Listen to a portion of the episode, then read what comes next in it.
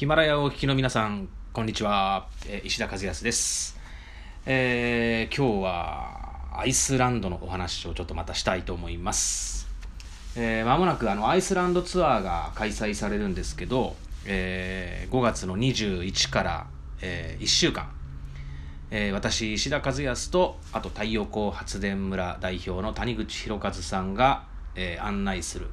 アイスランド地球体感ツアー、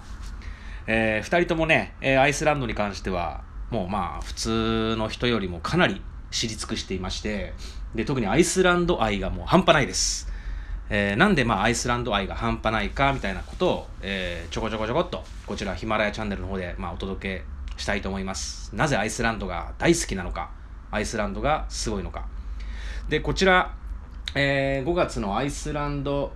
えー地球体感ツアーは間もなく締め切りとなるので、えーもし関心がある方はぜひ、えーウェブの方からチェックしてくださいね、えー石田和康地球体感アイスランドツアーで、まあ、Google で検索すると出てくると思います、えー間もなく締め切りです。でねアイスランドのまあすごいところ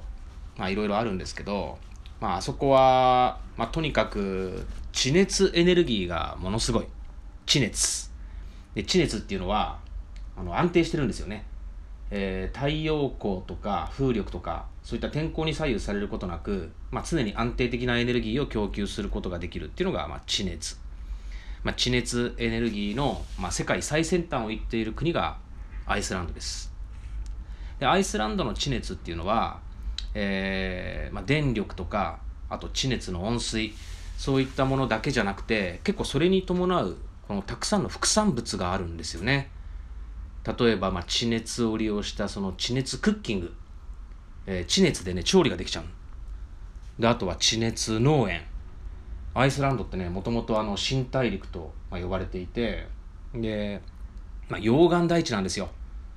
で、まあ、作物がそう簡単に、まあ、取れないような場所なんですけど、えー地熱エネルギーを使っていろんな野菜とか果物が作れるようになった。であそこはあの、まあ、兵庫県と同じぐらいの面積のバトナヨークトルっていうもうものすごい大きな氷河があってでその氷河の氷が岩を削るんですね。気候変動で溶けてきて。でその岩を削ってできた岩粉っていうのがあの、まあ、岩から出てくる粉なんですけどそれがまあものすごいミネラル豊富でそれが、あの野菜とか果物を作るための栄養分として。でそれでアイスランドっていうのは、まあ、氷河と地熱を利用して一気に野菜とか果物が作れるようになったんですね。でそういった地熱農園もありますし、まあ、あとは忘れてはいけないのがあのプールとか温泉とか、まあ、そういったスポーツ施設がねあのアイスランド国内にはたくさんあります。しかも安い。安いってなんで安いかコストがかかってないからですよ。地熱っていうのは、まあ、いわゆる温泉と同じようなものなんですけど温泉のことなんですけど、まあ、とにかくもうあっちこっちで温泉が噴出してるんですよね。でもともと地熱発電っていうのは、えー地下からこのマグマが湧き出てそのマグマのこの勢いで出てくるこの熱水。で熱水と同時に出てくる、えー水蒸気。ものすごい熱い水蒸気。この水蒸気の勢いを使ってタービンを回して電力を作るっていうのが一つ。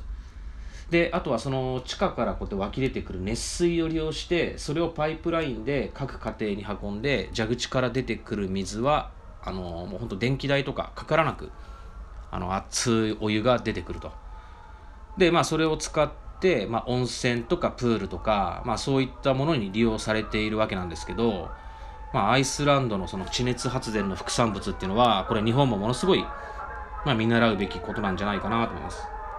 すいません。今ね六本木の事務所で録音してるんですけど、えーパトカーがなんかすごいブンブンブンブン走っててちょっとうるさくてごめんなさいね。でこの地熱発電の副産物まあいろいろあるんですけどその中でまあ温泉。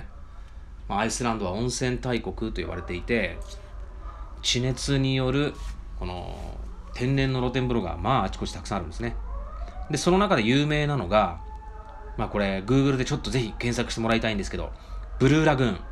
世界最大の露天風呂。もうものすっごい大きなもう本当にねもうなんだろう。もう芸術作品のようなもう見たらびっくりするような光景。この溶岩大地の中にブワーッといきなり広がる青いお湯青い温泉。乳白色の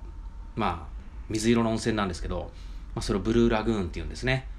ここはもうアイスランドのレイキャビック国際空港からもまあ割と近い場所にあるんで世界中から観光客もたくさんやってくるんですよ。でここの温泉のね広さこれ大体5000平方メートルあるって言われてましてこれ大体ざっくりとオリンピックプール4個分ですって。だから温泉にね一回露天風呂に入ると端から端まで歩くのがもう大変なぐらいものすごいでかいんですよ。でこのブルーラグーンの中でえー、ここのブルーラグーンの成分っていうのが、えー、まず海から近いので海洋深層水成分。でそしてまあ火山から出てくる成分。でそしてこの地熱の、えー、地下から出てくるこの成分、まあ、いろんなこの体にいい成分がものすごいたくさん入ってると言われてるんですね。でこのブルーラグーンが実は日本とものすごい関係してるんです。このブルーラグーンのシリカ成分を研究しているのが実は日本の東京大学なんですね。東大の研究所によってこのブルーラグーンのシリカ成分っていうのが研究されてでこれはものすごい人間の肌にいいと。なんかね噂によるとねこのブルーラグーンのシリカを肌に塗ると肌年齢がなんか5歳若返るなんていう話も聞いてますけど、まあ、とにかくに人間のお肌に、まあ、ものすごいいいんですね。だからあのユチって言ってあのなんだ、えーアトピーとかそういった皮膚病とか、まあ、そういった方々がちょっと治療で使うにも、えー、ここの温泉はいいしここの、まあ、化粧品なんかが、まあ、いいと言われてますね。でブルーラグーンというブランドのその化粧品はあのブリティッシュエアウェイズとかバージンアトランティックとかあのヨーロッパの航空会社の機内販売でものすごい人気なんですよね。値段がね結構高いの。なんかもうほんとちょっとしたクリーム保湿クリームみたいのが1万円ぐらいするんですよね。まあ高くてびっくりなんですけど本当に人気があるみたいです。でここのブルーラグーンの入場料がまた高い。言ってみれば温泉ですよ。露天風呂。僕はね結構温泉が大好きで息子と一緒によくあの大江戸温泉物語とか行くんですけど、まあ、大江戸温泉物語もね割と日本の日帰り温泉の中では割と値段が高くてまあ大人が1人2000何百円。まあ、駐車場代とか入れてで中でご飯食べたりとかしたら息子と2人で行って1万円とか行っちゃうんですけどまあでも普通ね日帰り温泉の入場料っつったらまあ大体1000円前後でしょ。ここのブルーラグーンの入場料は、えー、45ユーロ。で大体まあ日本円換算で5000円ぐらいですかね。露天風呂に入るのに5000円。で中でサンドイッチ食べたら2000円。で、ビール飲んだら2000円。で、まあ、ワイン飲んで、まあ、温泉の中でこうお酒が飲めるんで、まあ、お酒を飲んで結局1人、まあ、1万3、4000円ぐらいはいっちゃうんじゃないかなぐらいの結構高い値段なんですよ。でもまあ、ここ連日連夜、もう大行列。世界中からたくさんの観光客がやってきて、ここものすごい経済効果を生み出してるんですね。もともとあの、スバルス演技地熱発電所という近くにある地熱発電所の地下の熱水の排水排水がぶわーっとものすごい溜まっちゃってじゃあここの成分がものすごいいいから温泉にしようっつんで、まあ、有効活用された、えー、天然の世界最大級の世界最大級っつうか世界一ですね。世界最大の露天風呂がこのブルーラグーンなんですよね。でこのブルーラグーンの、まあ、入場料結構いい値段するけど、まあ、世界中から連日連夜、まあ、たくさん人入ってるんで儲かってるんですよものすごい。でアイスランドでは温泉とかスポーツ施設はあの基本的に無税。あの人間の健康にいい事業っていうのは税金がかからない国なんですね。で税金がかからない国なんだけど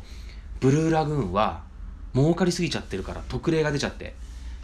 えー、税金がなんかものすごいたくさんかけられてしまうようなまあそんな場所になってしまったんです。唯一ですよ。アイスランド国内の温泉プール設備の中で唯一、えー、所得課税がかけられている事業がこのブルーラグーン。そんだけ儲かってるんですね。ここのブルーラグーンでワインを飲みながらでここもオーロラスポットなんでもう夜中にブワーッとオーロラが出た日にはもうそれはもう最高級の贅沢ですよね、えー、そんなえー、光景に一度僕もお目にかかりたいなと思ってるんですけど、ブルーラグーンでまだオーロラを見たことはありません。ぜひブルーラグーンチェックしてみてください。えー、今日はこの辺で失礼いたします。さよなら。